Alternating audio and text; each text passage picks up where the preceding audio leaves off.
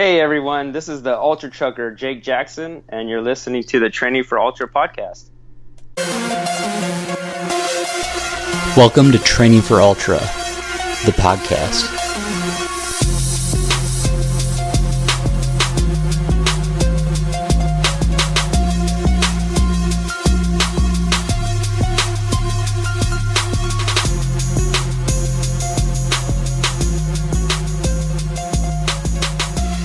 Welcome to episode 72 of the Training for Ultra podcast. My name's Rob. I also go by Training for Ultra, and Jake Jackson's on. So he's flying under the radar.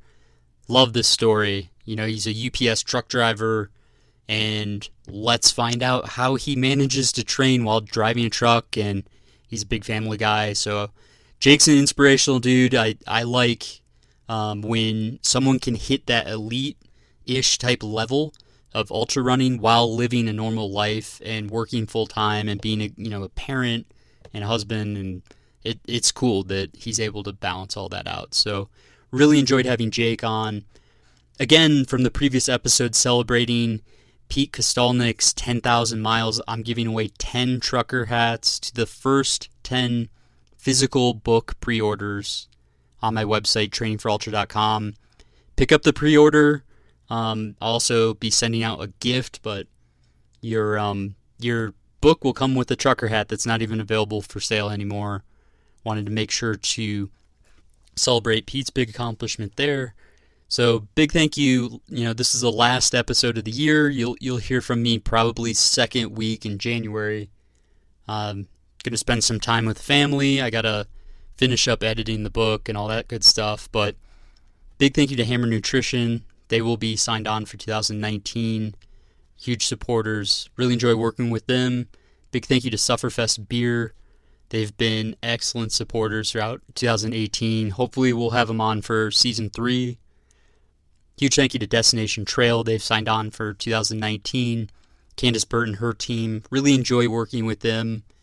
Just all their races are excellent. I was really close to Orcas Island this year. I just, or 2019. I couldn't make it work in my schedule. I have some family obligations, but almost every one of their races, um, sort of mouth watering. Don't sign up for them all. Um, and last but not least, Exoskin. If you hadn't tried them out yet, uh, I really like their calf sleeves. Very solid material, and their material doesn't smell after you use it. So like it takes a few uses before you have to wash it, which I love. I love wearing socks for like two or three times and then not having to, yeah, immediately wash them. Feel free to use my promo code T, the number 4U20 for 20% off Exoskin. Definitely give them a shot, check them out, and hopefully we'll have them on for 19. We'll see. And last but not least, thank you to the Patreon supporters. You guys are unbelievable. It's been a great 2018, and hopefully it's an even better 2019. But I couldn't do it without you guys really appreciate you guys and, and appreciate interacting with you guys on the closed Facebook group. So if you haven't, you know, signed up to be a Patreon supporter, I think it's roughly 25 cents an episode. You know, feel free to um, sign up and you know support the podcast. Every every dollar of Patreon support goes straight back into you know supporting the listener and helping with YouTube videos and whatnot. So Appreciate you guys. Enjoy this episode with Jake Jackson. I'm joined here by Jake Jackson. He's uh, flying under the radar. We got a taste of him at Desert Solstice here recently. Jake, thanks for joining me on the Training for Ultra podcast. Oh, definitely, Rob. It's uh, great to be here. You know, I've been listening to your show for uh, quite some time now, and I kind of feel like I'm like made it in the ultra world now, getting to be on your show. it's an honor having you. I mean, it, it, you can probably correlate it, right? When he started listening, he had those breakout performances, and what can I say? No. yeah, you've. I, I, will say that you have definitely uh, improved your interviewing skills over the year or two. So I, that's just, for you. Thank you. I mean, that's just me and ultra running. Um, I would say my very first ultra did not go very smoothly. So I just I learn as I Does go. Anybody's? You know, no one's a, a pro right out of the gates, and I'm just hopefully working towards it at some point. But sure. Jake, I wanted to get your um, your sponsors in really quick. Since you're taking all this time, I wanted to thank them. Okay. Uh, yeah, my major sponsors is uh, Orange Mud and Spring Energy, and I also am an ambassador for uh, Rabbit. I'm one on uh, one of the elite trail team, and uh, Exoskin, and also Prevail Bot- Botanicals. Awesome. So, did I hear you say you're the ultra trucker? Is that correct? Yeah, um, a buddy of mine coined that name. I don't know about a year ago. We were just talking, and I, I was telling him how, you know, I'm a truck driver for UPS, and I was saying that you know I'll never be uh, I'll never be able to retire, you know, from driving a truck to go be a professional runner. So he's like, yeah, you're like the ultra trucker. So I, I liked it so much that I just it just stuck. So I want to hear more about this. Are you that stereotypical guy, like you know, jumping in and out of the truck with packages? Um, is it like that physical, or are you driving like a big rig, or, or what are you Yeah, doing I- daily there? I, I was a delivery guy for uh, about four years ago. I stopped doing that, and I moved up to uh, the the big diesel trucks, just driving the trailers. So and yeah, how, kind of the top of the food chain when it comes to those kind of jobs at UPS. Yeah, that's interesting. I mean, talk about a physically demanding job. I've just known a few delivery guys, and they are just totally wiped out at the end of the day. Um, so how do you? Let's just start with like your day to day. Like, how are you building training into this? I mean, I know I've gotten a lot of questions related to it. Um, I mean, do you mind walking us through like a day to day, and then we'll jump back and talk about how you got started? Ah, for sure. Um, basically, you know, I have a wife and three kids. They're all in school. So my normal day is usually, you know, wake up, um, get them help get my help with my wife getting them ready for school. Um, she usually takes them to school, so I have about an hour or two to squeeze in, uh, you know, a run or you know some lifting or whatever I can get in, and then usually um, I head off to work a little afternoon, and basically work uh, till about two o'clock in the morning. Come home, sleep for a little while, and it's just basically repeat the whole thing for the entire week. So, And so you're you're able to operate on pretty low sleep. It seems like. uh, yeah, I think all the years of working in the main hub at odd hours, um, getting you know little sleep, I, I, it's not probably the best thing for me. I, I wish I could get more sleep, but yeah, it's just kind of squeezing you know a run in here and there wherever you can. So. And so, are you able to get long runs in on the weekends? Is that when the majority of your training takes place? Yeah. Uh, my wife is also uh, Missy is also an ultra runner, so Oh, cool. she does her long runs on Saturday, and I'll do mine on Sunday. And usually, while she's out uh, on sa- her Saturday long run, I'll more than likely be on the treadmill getting some extra distance in. So, yeah, we make it work. It's it's it's one of those things that's taken over this year really to kind of fit a nice groove for both of us to benefit from the training. So, yeah, we make it work. How many kids did you say you, you had? I have three. I Three, have a okay. 16, 14, and a nine year old. Okay, so old enough to take care of themselves for the most part, but still Yeah. in need. Yeah. Yeah, Okay, we have a, a three mile loop that we do, and it's basically uh, just check in after every loop. You know, they have our cell phone numbers and everything. So, yeah, we're not too far away from them usually. And, and where do you guys live? Are you able to run year round outside? Yeah, we live in uh, Loma Linda, California. Okay. So, yeah, the you know Southern California weather, it's pretty nice out here. And I mean, last last mention before we jump back is just Patreon Patreon supporter Scott had asked specifically about that question because he is also a big rig driver for UPS. So you you, you might even know Scott for all I know. That I think I do, yeah. can't be can't be many uh, ultra ultra rig drivers. So pretty small Yeah, it- world within a small world. right, yeah. I mean, most of the, I get a lot of comments about, oh, when are you going to get your driver body? Like, yeah, I know some of the drivers, you know, put on a few pounds, you know, but yeah, I'm like, I, I I'll never get that driver body. I don't think. so you're you're able to make like healthy food choices even though you're like putting in tons of hours and I mean you're yeah, I able mean, to I stay pack my lunch focused. every day, so it's it's not an issue. Okay, that's fascinating. And when did you start running? I mean, have you always been a runner, or I mean, No, I, I really started probably about eight years ago. Um, I, I played, you know, your typical sports growing up, um, and then got into high school and turned my focus more towards music, and kind of took on that uh, little bit of that anti-jock kind of mentality, and Yeah. went away from sports in general. And it wasn't until after the birth of our, our, our daughter, our third kid, that, uh, you know, both of us, my wife and I, were both, you know, overweight, uh, not eating very well, and basically decided, you know, we need to make a change. We were both not heavy smokers, but we smoked occasionally and drank, and we just had to make that decision. You know, we need to be in shape for our kids, and so we both got gym memberships, and things kind of took off from there. And so, did you did you do the stereotypical like uh, 5K type sign up and just progress through race distances from there, or did you leap right into ultras? Did you have a marathon, half marathon? Uh, yeah, I uh, you know my first race I think was a 10K. I never raced a 5K so far. I mean, in eight years I've been running, I never raced a 5K. But yeah, the first race was a 10K, and it was just kind of a introductory to to racing. I had never done anything like that before, and yeah, I was a road runner for first four years, just chasing uh, half marathon times, marathon times, uh, trying to qualify for Boston. You know, your typical uh, transition, and then uh, I had had a lot of friends who had started getting into the ultra scene, trail running, and it, you know, I, I had been doing a lot of hiking uh, on and off on the trails and loved to being out there in nature, and it just you know, the first couple of trail runs that I got to go out with them, it it uh, it ignited something where I never wanted. I, I stopped wanting to be out on the road. You know, I just kind of got burned out on it. So it was just all about trail running. So that's basically how I got into the ultras. And so, were you able to qualify for Boston? Like, had you put in that that type of work and have that type of natural ability? Um, I ran. Let's see. It took me two tries. The first marathon, I think I ran a 3:30, and the second one was 3:20 something, I believe. Uh, but then I ended up, uh, yeah, qualifying. I've run Boston. Been lucky enough to run Boston four years now. So.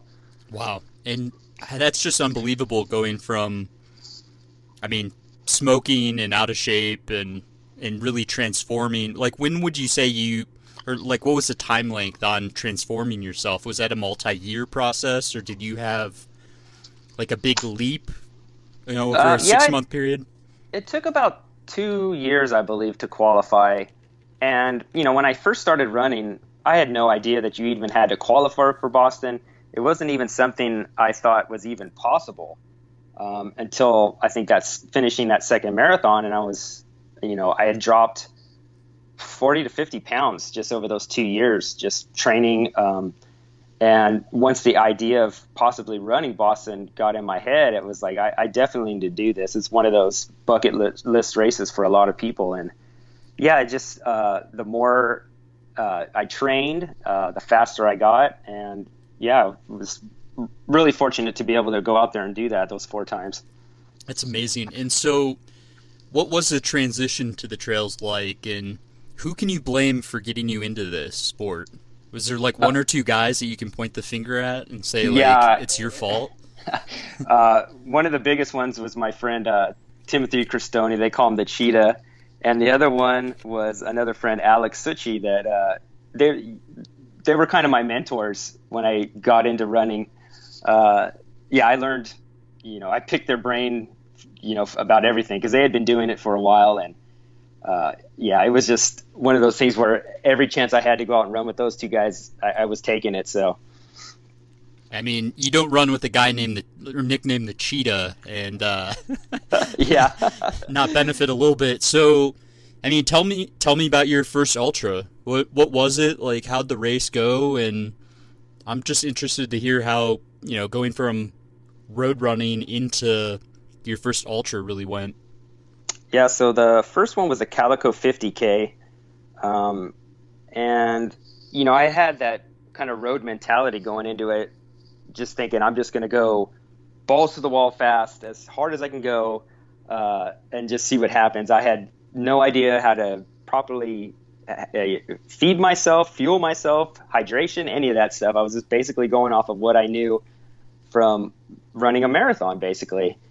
And it was a big surprise. Uh, I the first couple miles of that course is run on base, basically almost like beach sand, and I was like, man, this is a lot harder than I thought it was going to be.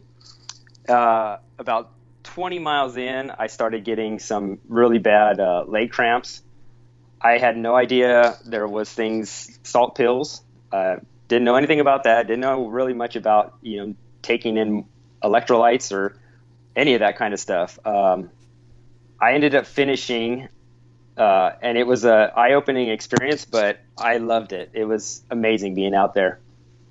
And so, did you? Were you somehow seeing other people utilizing like gels throughout and hydrating differently, or how did you pick up on the fact that maybe you weren't like doing things ideally?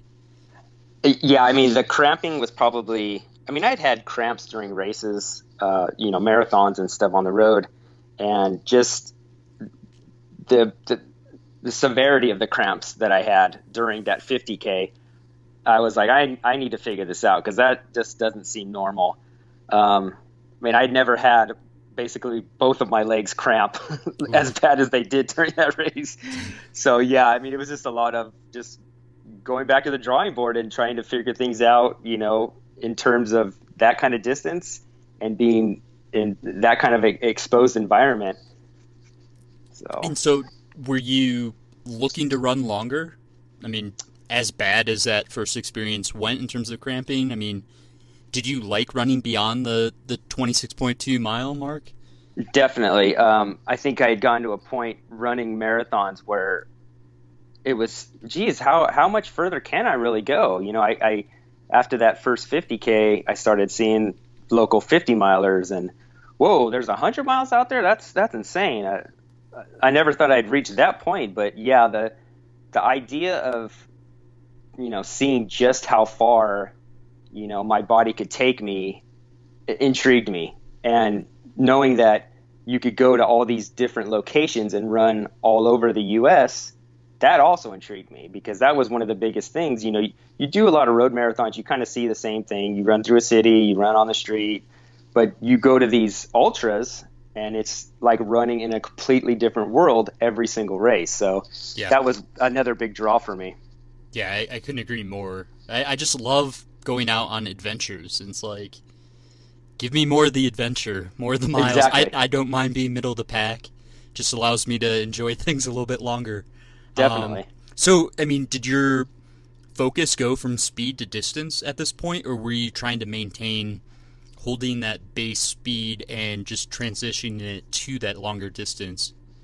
Um, yeah, I was still uh, kind of in between. I was using trail running as a way to break up the road running mm-hmm. aspect.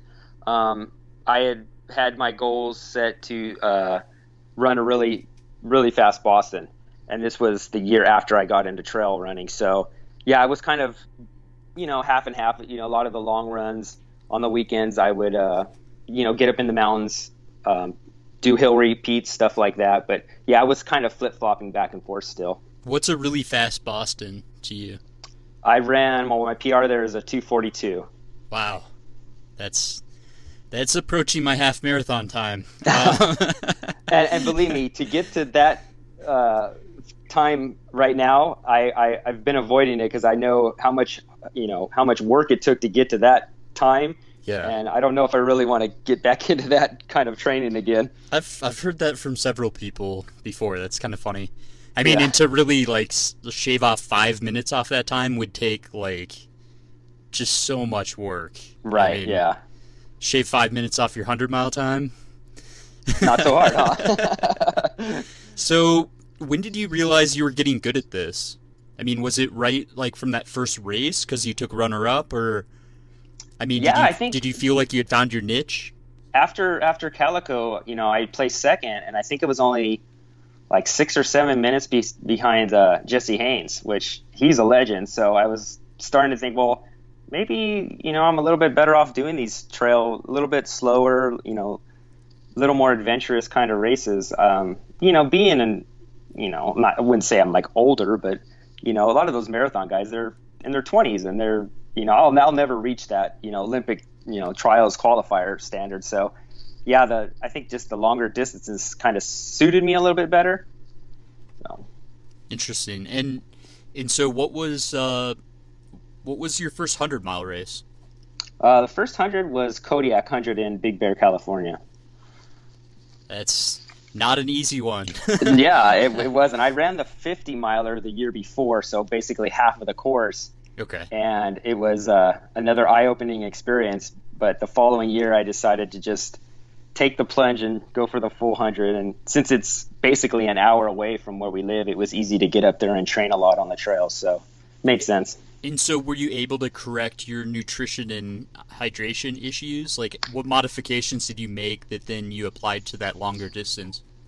Um, well, that would, has been something that has been an evolution over the past, you know, four or five years. You know, I started trying to use, you know, things like Tailwind. I've gone through your whole different kinds of gels and trying to eat, you know, whole foods. And it hasn't been until this past year where I changed basically my everyday diet that corrected a lot of the, the stomach problems that I was having during these other races. So it was uh, kind of a combination of finding the right thing that worked during the race and also what I was eating just on your everyday basis. I, I want to hear more about that. That's fascinating. So, like, foundationally, you reworked your day to day. What what changes did you make there? Um, for the most part, it was uh, listening to uh, Zach Bitter, I, I, started taking on the the high fat, low carb kind of approach to things, um, and just seeing, you know, it was kind of. I got to the point where I was tired of dealing with these issues, so I figured, why not just try this? I had a down couple months where I could experiment, and um, my wife and I had been.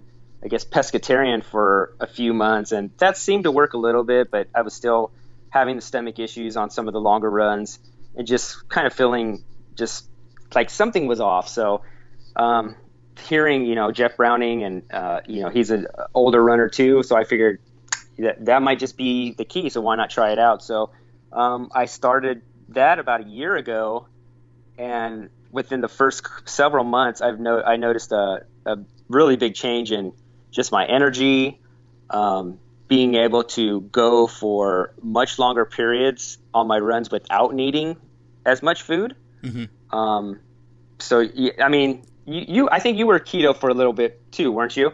Yeah, I've I've played with it um, on and off.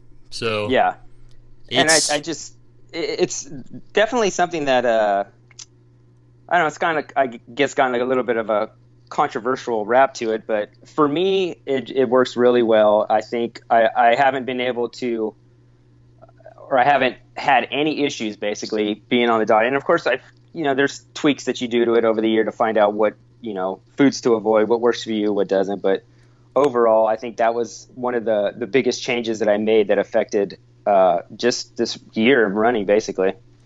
I mean, I just kicked into it recently, and gosh, those first two or three weeks of runs are so painful. Like, oh yeah, like it just. I actually gave in and said, you know what, this isn't worth it right now, and so I backed out of it.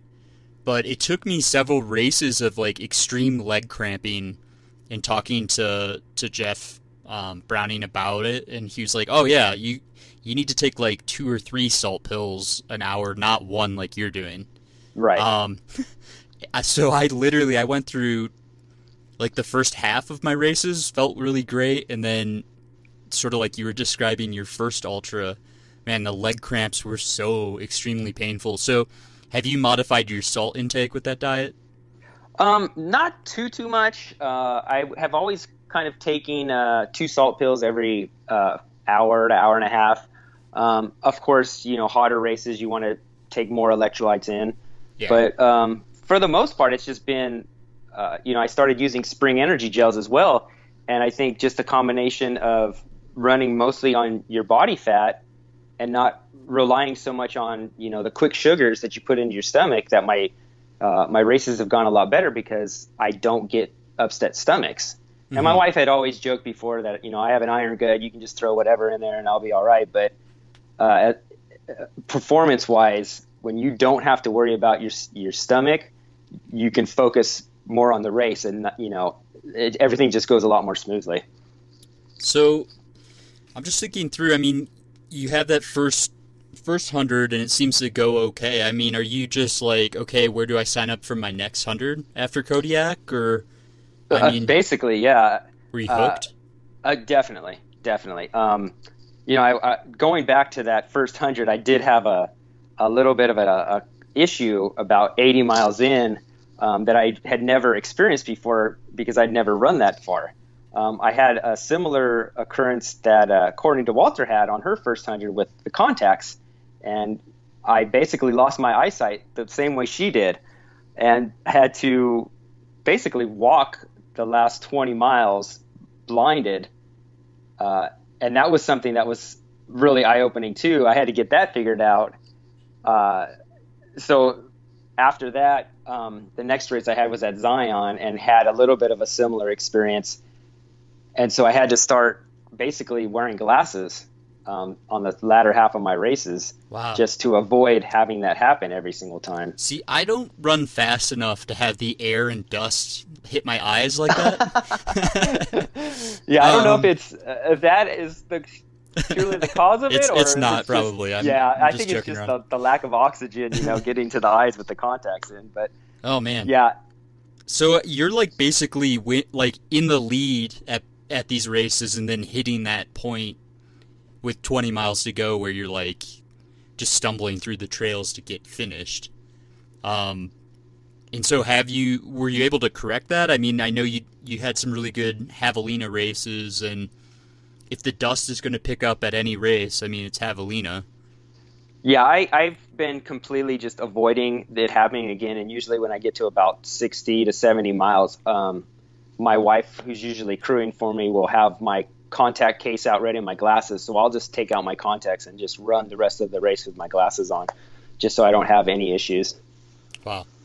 Um, and so, I mean, tell me about Desert Solstice. I don't want to jump too far ahead because you had some you had some great races. Um, I mean, winning Javelina 100K, that that's incredibly competitive.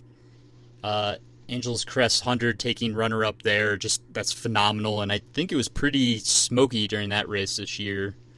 Um, yeah, it wasn't too too bad. Yeah.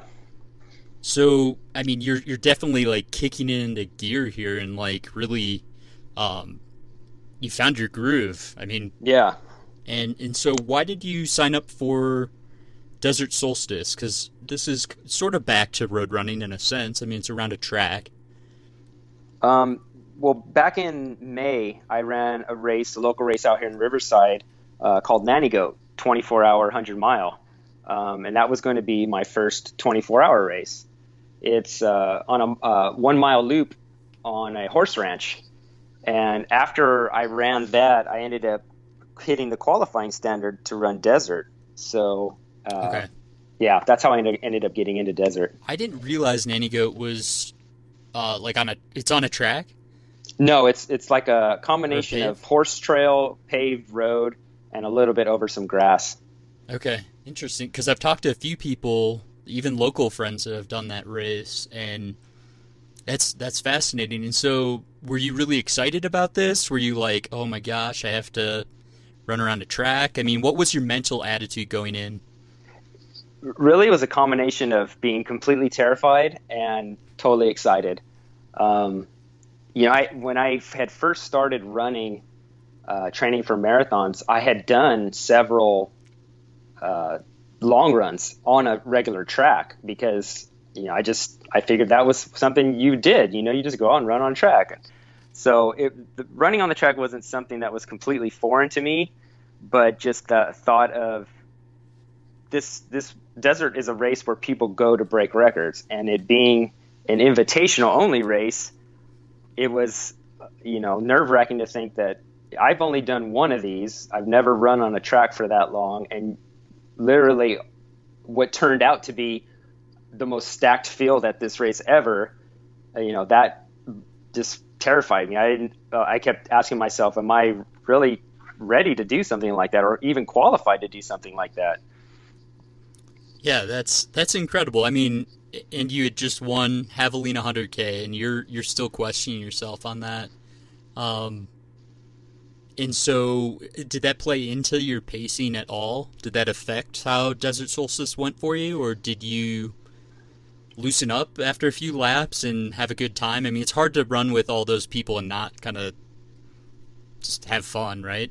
Yeah, uh, the the two weeks before when I started tapering, um, you know, you were I kept checking the entrance list, uh, and you know, you get these names like Courtney Dauwalter and Patrick Reagan and Zach Bitter that started popping up, and I'm like, wow, like this is this is not going to be like my normal race. Um, so I started to get you know really uh, anxious, and it was really nice. I my wife and I we we got to run a little bit the weeks before, kind of as I was tapering, and I was telling her you know my apprehensions to doing it, and you know she was just like, just go and run. Who cares what these other people do? Set your own goal.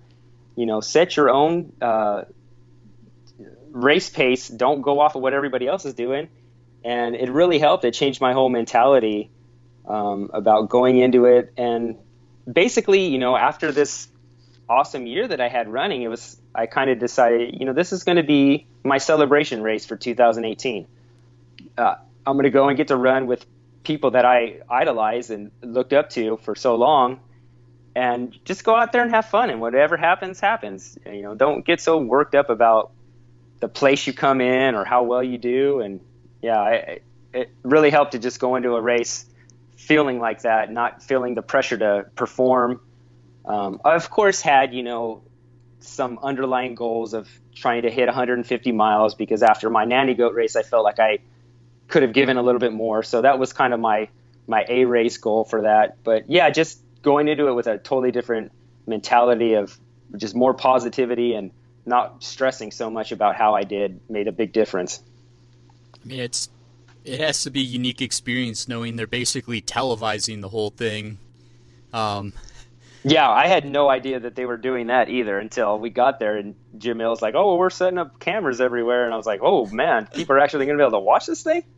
Yeah, I mean, some of the stuff that happens during ultras does not need to make uh, the live stream. Um, Definitely. so, but it, it, was really cool seeing everyone out there and seeing like how each person was focused. And I mean, did you have any mental tricks going around like completing each loop? I mean, were you counting them? Did you have your GPS watch? I mean, did you have any kind of like incentives set up? Like any tricks to how you were doing it? Um, I I think the biggest thing that helped me was I did do four uh, long runs uh, the weeks you know in training up for it. Uh, I did a 50k, uh, which was four hours, and we we switched directions every four hours. So I knew basically how I would feel at least after running a 50k on a track. So that mentally helped me get over that hurdle. And then one funny thing that uh, I told my wife we had brought some dark chocolate truffles, and I told her after every turnaround I want to have one of these dark chocolate truffles. So that was a little bit of a my reward for nice. making it through another uh, four hours out there. So yeah, I was looking forward to having those. So this will sound strange to most people, but did you prefer one direction over the other? I did actually. I liked going counterclockwise, which I guess is the the normal way to go on a track. I think. Uh, yeah, after that first turnaround, I, I looked over and I said, "Man, it feels so weird going this direction now." I I totally agree. Like I had some a similar experience at uh, a 24 hour race where it felt like it was more downhill, but it's it's the same loop. Yeah, um, it's very it always very took strange. probably it took about a mile to like settle in. Like okay, we're going this direction now. um, and so tell me about like biggest like unexpected occurrence there. Like, was there one moment that you just didn't expect to happen? Like, um, you know, did you, whether it's good or bad, I guess. I mean, did you have any hiccups throughout the the 24 hours? Um, there was one point. Uh, it was in the middle of the night. I think it was probably like 18 or 19 hours in, where I, I don't know if my mentally I was just tired or, yeah, I just kind of hit a low spot. It wasn't anything really too bad that you know I haven't gone through in other races, but you just you start you see that clock, you know, every two to two and a half minutes, you see that timer, and you, you start thinking, oh my gosh, this is going on forever. And I, I think I might have just hit an energy low because uh, I started uh, drinking more coffee. I was actually taking a little like hydro flask kind of cup out with me, and I would, you know, run uh, the the straights and one of the curves, and then the other straight, and then as I was walking that other curve, I was taking sips of coffee, and that seemed to really uh, change things around. And of course, you know, when the sun comes up, you, you know, you're like, okay, you know, you only got an hour and a half left, you can do this.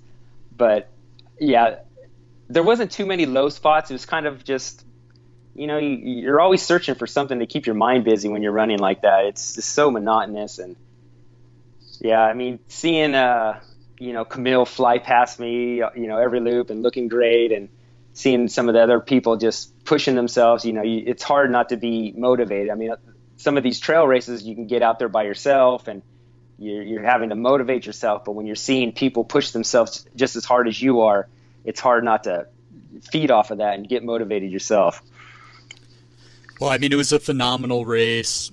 Congratulations. I mean, 157.58 miles. Is that right? In 24 yeah. hours? Yeah. That's crazy. I think it was 630 loops. That hearing that oh number, I was like, wow. yeah, that's phenomenal. Um, and so, how did recovery go after you do almost 160 miles in 24 hours? Uh, the first couple days, it was, you know, of course, very rough. you know, it was a lot of, uh, you know, small steps. I had to go back to work Monday, so climbing in and out of my tractor for that 10 hours wasn't so much fun. But yeah, recovery overall the past couple weeks have been going pretty well. Um, I've been using uh, those elevated legs compression boots Mm-hmm. I don't know if you've ever seen those. Yeah, those have been working really well. And then just using uh, some com- compression sleeves, the Exoskin compression sleeves have been really doing well too. And I'm I'm a big proponent of you know active recovery. So uh, I haven't been able to run very much. I've had a little bit of IT band problems, uh, kind of flaring up when I go out for runs. But just walking, I I try to get out every day and just at least walk a couple miles. So that's been helping a lot too. But uh, truthfully, I'm not in really a big hurry to get back to running. I kind of, you know, I had a busy year this year, and truthfully, the the downtime has been kind of nice. So, yeah, I'm just enjoying, you know, not stressing about training so much right now, and just, you know, it's been nice getting with my kids being out of school and Christmas break right now, getting to spend a little bit more time with them and go hiking with them. So, yeah, I'm just kind of enjoying things right now. So it's okay to hike and walk. oh yeah, yeah. We don't. Great. We don't have to. We don't have to run everywhere. Um, nope. That's that's good to hear. I've heard I've heard maybe one or two people that are like, I love walking, like I don't mind it, and it's like an Ian Sharman or you know, like some of the best in the world, like are not scared to just say, I go for walks. You know, like it's okay to recover with walking. Yeah, um, definitely. I mean, you definitely get a chance to look around a lot more when you're out there just hiking around, which is nice too. You know. Yeah, yeah, totally. So. Um, and so, do you use a foam roller? You proponent I use, that? Um, what is it? The Tiger Tail stick roller. Yeah, I guess it's just yeah. It's a unique one. I, I definitely have one of those because it's the flat one, right? The orange grips. Yeah, it's orange, right? Yeah, yeah. Yeah. Um, and so in terms of recovery, do you have anything different that you eat? And like, I just want to hear real quickly, like, what's your favorite meal? Um, now that you're keto, I know it's probably a heck of a lot of vegetables, but I don't know. I'm I'm interested to know. Yeah, um, typically after a race, you know, I try to try to keep things in moderation. You know, you spend all the time training so hard, and you know, I won't lie. I, I had my fair share of carbs after the, the race was over, indulging in some pizza and yeah. stuff like that, some beer, you know, of course. But yeah, it's basically, you know, I wouldn't say I deprive myself during the year, but you just definitely stay away from those things that you know will affect your body performance wise. Um, yeah, my typical favorite meal, I guess. Uh, I don't know. I love a good steak and some some nice uh, cauliflower rice with some vegetables. That's probably my go-to, or sweet potatoes. You know. Yeah, yeah, sweet potatoes. And um, before I get into some quicker questions, I was just wondering. I mean, when you're in keto, and then I assume if you're if you're following Bitter and how he period, period periodizes um, in and out of races, like have you found it hard for your body coming out of keto? Because for me, like, I don't know, the way my body processes even like water retention and that sort of stuff, like coming in and out of keto, I feel like it's been sort of rough on me, but Um, I'm just interested to hear your perspective on on getting in and out of it. Uh, yeah, I, I, I would say I don't really follow like your traditional, uh, um, nutri- uh, you know, using food to lose weight. Uh, I'm not in a strict keto all the time. I guess is what I'm trying to say. Um, I definitely incorporate, you know, carbs strategically like he does. Uh, yeah. You know, if I have a, a, long run the next day, you know, I'll definitely bump up my carb intake, and that was something that uh, has definitely evolved over this past year where when I started, I was, you know, tracking my, you know, everything, you know, my, what I ate every day and trying to keep those certain ratios. But I've noticed that, you know, being a runner and someone who's active all the time, um, you kind of can get away with um, having, you know, a lot more carbs than what they suggest to lose weight. You know, I'm not, do, I didn't go into it to lose weight. I did it for per- performance uh, uh, increases. So, um, yeah, I don't. I it's just one of those things where I, I stay away from certain foods. You know, I, I try not to eat any um, uh, refined grains. Uh, you know, the sugars you, you, try to limit that kind of stuff, and then of course the vegetable oils. You know, I just completely stay away from that stuff. And you know, as long as you're eating whole foods, and um, you know, there there aren't too many things that as a runner, I mean, you, your body burns through that sugar so fast that a lot of that stuff just doesn't stay in your system. So yeah, yeah, that's fascinating. And so to start off uh, the quicker questions, toe socks, no toe socks? Oh, definitely toe socks, and that was one of the biggest things that drew me to Exoskin was their their new Exo toes. I love them. I mean, yeah, honestly, I I was skeptical. I, I always say this because I really was. Um, because of how thin they were, I was like, ah, yes. like I'm not used to a thin sock like that. And then finishing Moab without any blisters, I was like, uh, wait, what? like, yeah, uh, I've, I've, done 50 Ks and had blisters. Like, what's going on? Right. Um, yeah, I think the big selling point for me was just how durable they are. You know, I, the other brand that I was wearing, I'd blow out the toes all the time. I'd wear them two or three times, and I'd have a big hole in the end of my toe. And so when they Exoskin came out with those socks, I was like, I need to give these a try because, I mean, at first I was like, you know they're you know five or six dollars more than the other brand I was using, but man, overall I've gotten so much more use out of those than I ever did with the other one. So it's definitely worth the money. And yeah, they just perform so well. Uh, desert, I ran the entire race in one pair of socks, which I had never been able to do that in a hundred miler before. So or 24 hours. Yeah, I was gonna so say they're amazing. 157 miler. Um, yeah. Did you did you have blisters? Were they bad or not a single blister? all what? of my toenails are, are, in, in, in yeah they're all my feet look just as good as they did after the race or before That's the race I crazy. say. yeah it's nice to talk to someone else who's using exoskin because i like try to convey it but you know they're also like a paid sponsor so i have to like, yeah. incorporate that as a thought but that's fascinating and so what shoes are you wearing i wear the hoka clifton forge usually as my everyday trainer but yeah just mostly hokas and then you know, on the trails, I, I love the Speedgoat too. So nice. And do you wear any compression gear? Do you wear calf sleeves or any compression? Not during races. No, it's usually just for recovery purposes. Do you have a go-to vest that you wear?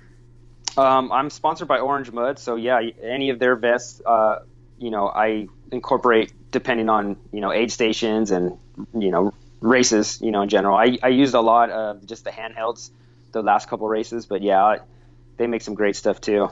And then, what type of watch do you wear? Do you wear I have G- a, GPS? Yeah, I have a Garmin uh, 935, I think it is. Yeah. And then, any, any other gear that you wear that I don't know you you find yourself always going back to? Um, well, I run for Rabbit, um, one of their elite trail uh, runners. Uh, I love their stuff too. It's so comfortable, and that's been working really well. So, yeah. Awesome. So, yeah. That's very awesome. And so, really quick, I, I, just have a few more questions, and I appreciate all your time here. Um, sure. Walk me through what how you've developed as an ultra runner mentally over the past few years, because something's clicking. I think it's more than just the physical training, because you don't.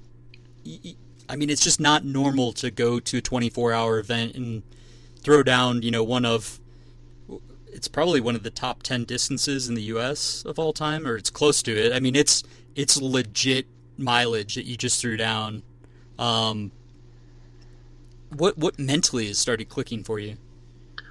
Uh, I think over time, I kind of you, you, start to draw on things that have happened in your your just your normal life, um, stressful situations, uh, you know, a loss of a family member, maybe something that was really impactful in your life, and you look back and you say, "I got through that." You know, a lot of people could have just you know gone crazy or you know turned to something else to uh, block the pain, you know, drugs or alcohol or whatever. And I think when I get in those situations where things are starting to get tough, I look back on certain things in my life and say, this isn't nearly as bad as what you went through, you know, in the past. This is you're out here having fun. This is something you paid to do.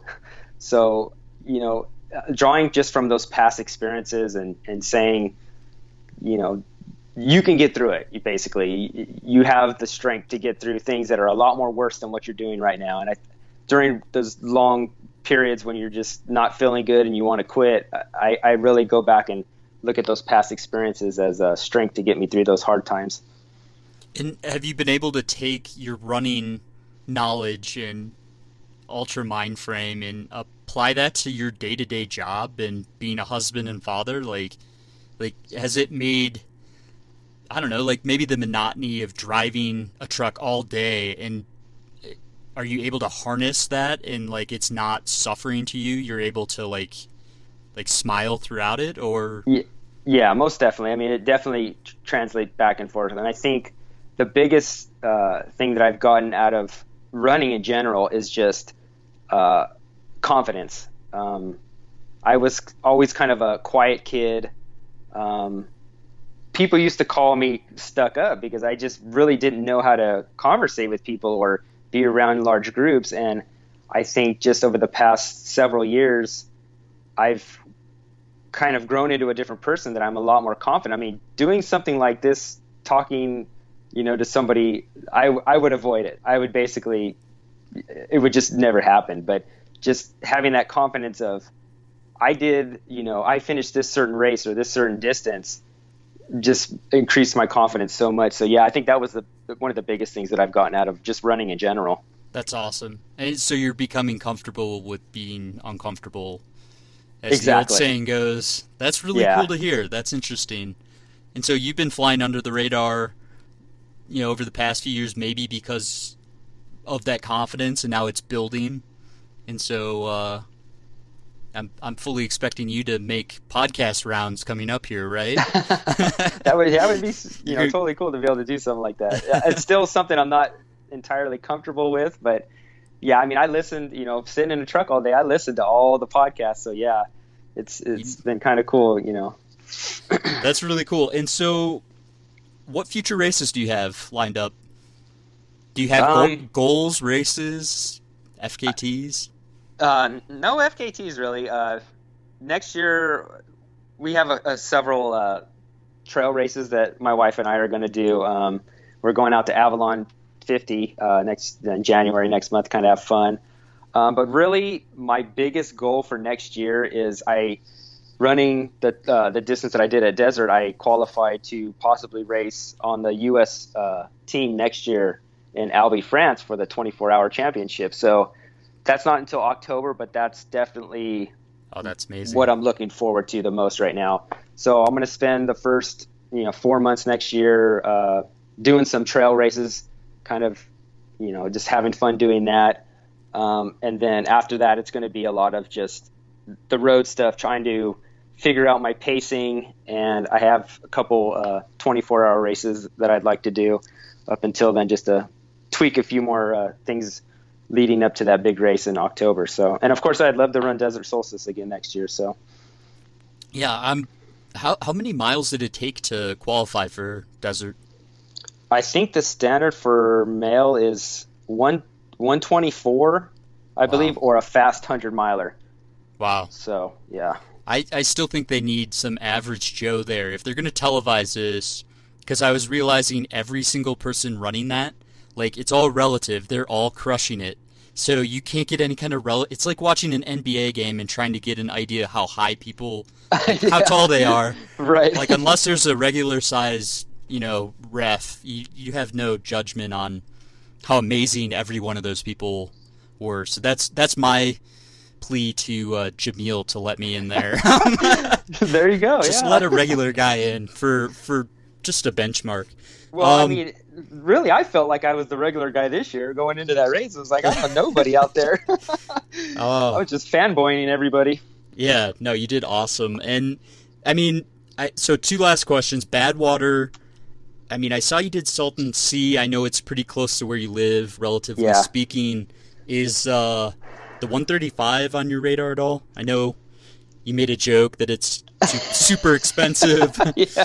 Um, was which wondering if you it, it is pretty expensive, but is it on your radar? Have you It applied? It, it definitely is. I don't. Uh, you know, if you would asked me earlier this year if I'd ever want to run in it, it, running out in the desert like that doesn't particularly appeal to me. But I guess you know, after you run 630 laps on a track, there's not really too much that wouldn't appeal to me. I guess.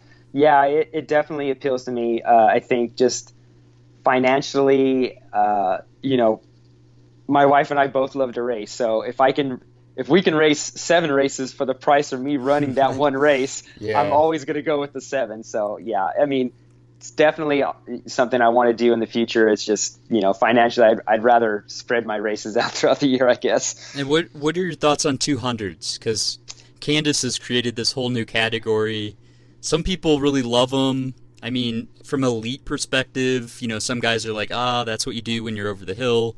Um, Courtney D has definitely changed a lot of the perspective on that. It seems like, I don't know, what's what's an extra 40 miles for you, right? yeah. I, well, I was uh, lucky enough to go and pace uh, Sean Nakamura at Tahoe this year, Oh, cool. and kind of that was my first experience with the 200 mile distance. You were the pacer. You were I was yeah, I was You one of, were I paced him from in- like 60 to 90 or something. okay. So he wasn't hallucinating at that point. you, though. Not no, Okay. not yet. You weren't Yeah. the godlike figure for him. no. Okay. yeah, so that was that was definitely eye opening. Um, it, that's another one of those things that I'd love to do one day.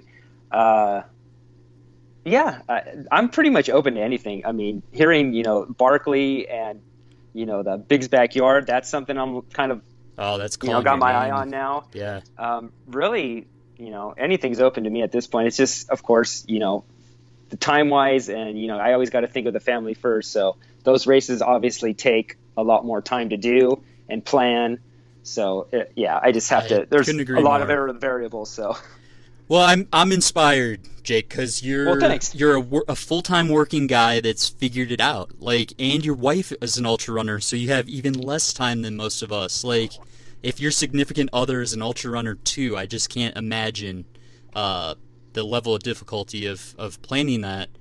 Um, because I'm I plan around my wife, you know, going for a three or four mile run, not thirty or forty. yeah, Um, I mean, it's really cool though because really, you know, I hear that a lot. Like, how do you guys even get to see each other? You know, when you're both training so much, and a lot of it is once the kids are at school, we uh, we get to go out and run together. So it's been actually probably made our marriage a lot stronger. Both being runners, we both can relate to each other. We both have similar goals, and you know, going out to these races is kind of like our you know our time away from the kids and getting to spend a little bit more time together. So it's really helped, I believe. That's amazing. I mean, I can't think of a better way to end it. Actually, I mean, I, I really like that. Um, that it's possible, you know, and I've heard this on the past few episodes from from other just awesome runners. Like, don't give up on your dreams just because you have kids or whatever the circumstances are. You know, you're working a hard job Monday through Friday. Like, you can make it work, and Definitely. you're just a, a perfect example of how you can make that work even at a super high level. So, Jake, thank you for taking so much time. Where can people follow you on social media? Um, I'm mostly on Instagram at uh, ultra underscore trucker, and of course I'm on Facebook too. So yeah, but Instagram's the the big one that I like to spend the most time on. Watch out on Facebook. He'll just throw out what, you know, controversial statements like Badwater, uh, fifteen hundred bucks. No, I, I thought it was it was valid, and I I appreciate honesty actually in social media more than anything. So Um, look forward to watching your training and racing, and look forward to seeing what you have up on uh, the schedule next year. So thanks for taking the time. For sure, Rob. It was great talking to you. And that was episode 72. I hope you guys enjoyed it. Big thank you to Jake for taking all of his time to explore how he does it all. So it's really it's cool to hear from him. I, I enjoyed the episode. Thank you again. Season two is coming to a close, so thank you, Hammer Nutrition, Sufferfest Beer, Destination Trail, and Exoskin. And big thank you to the Patreon supporters. You guys are awesome. You make this all work.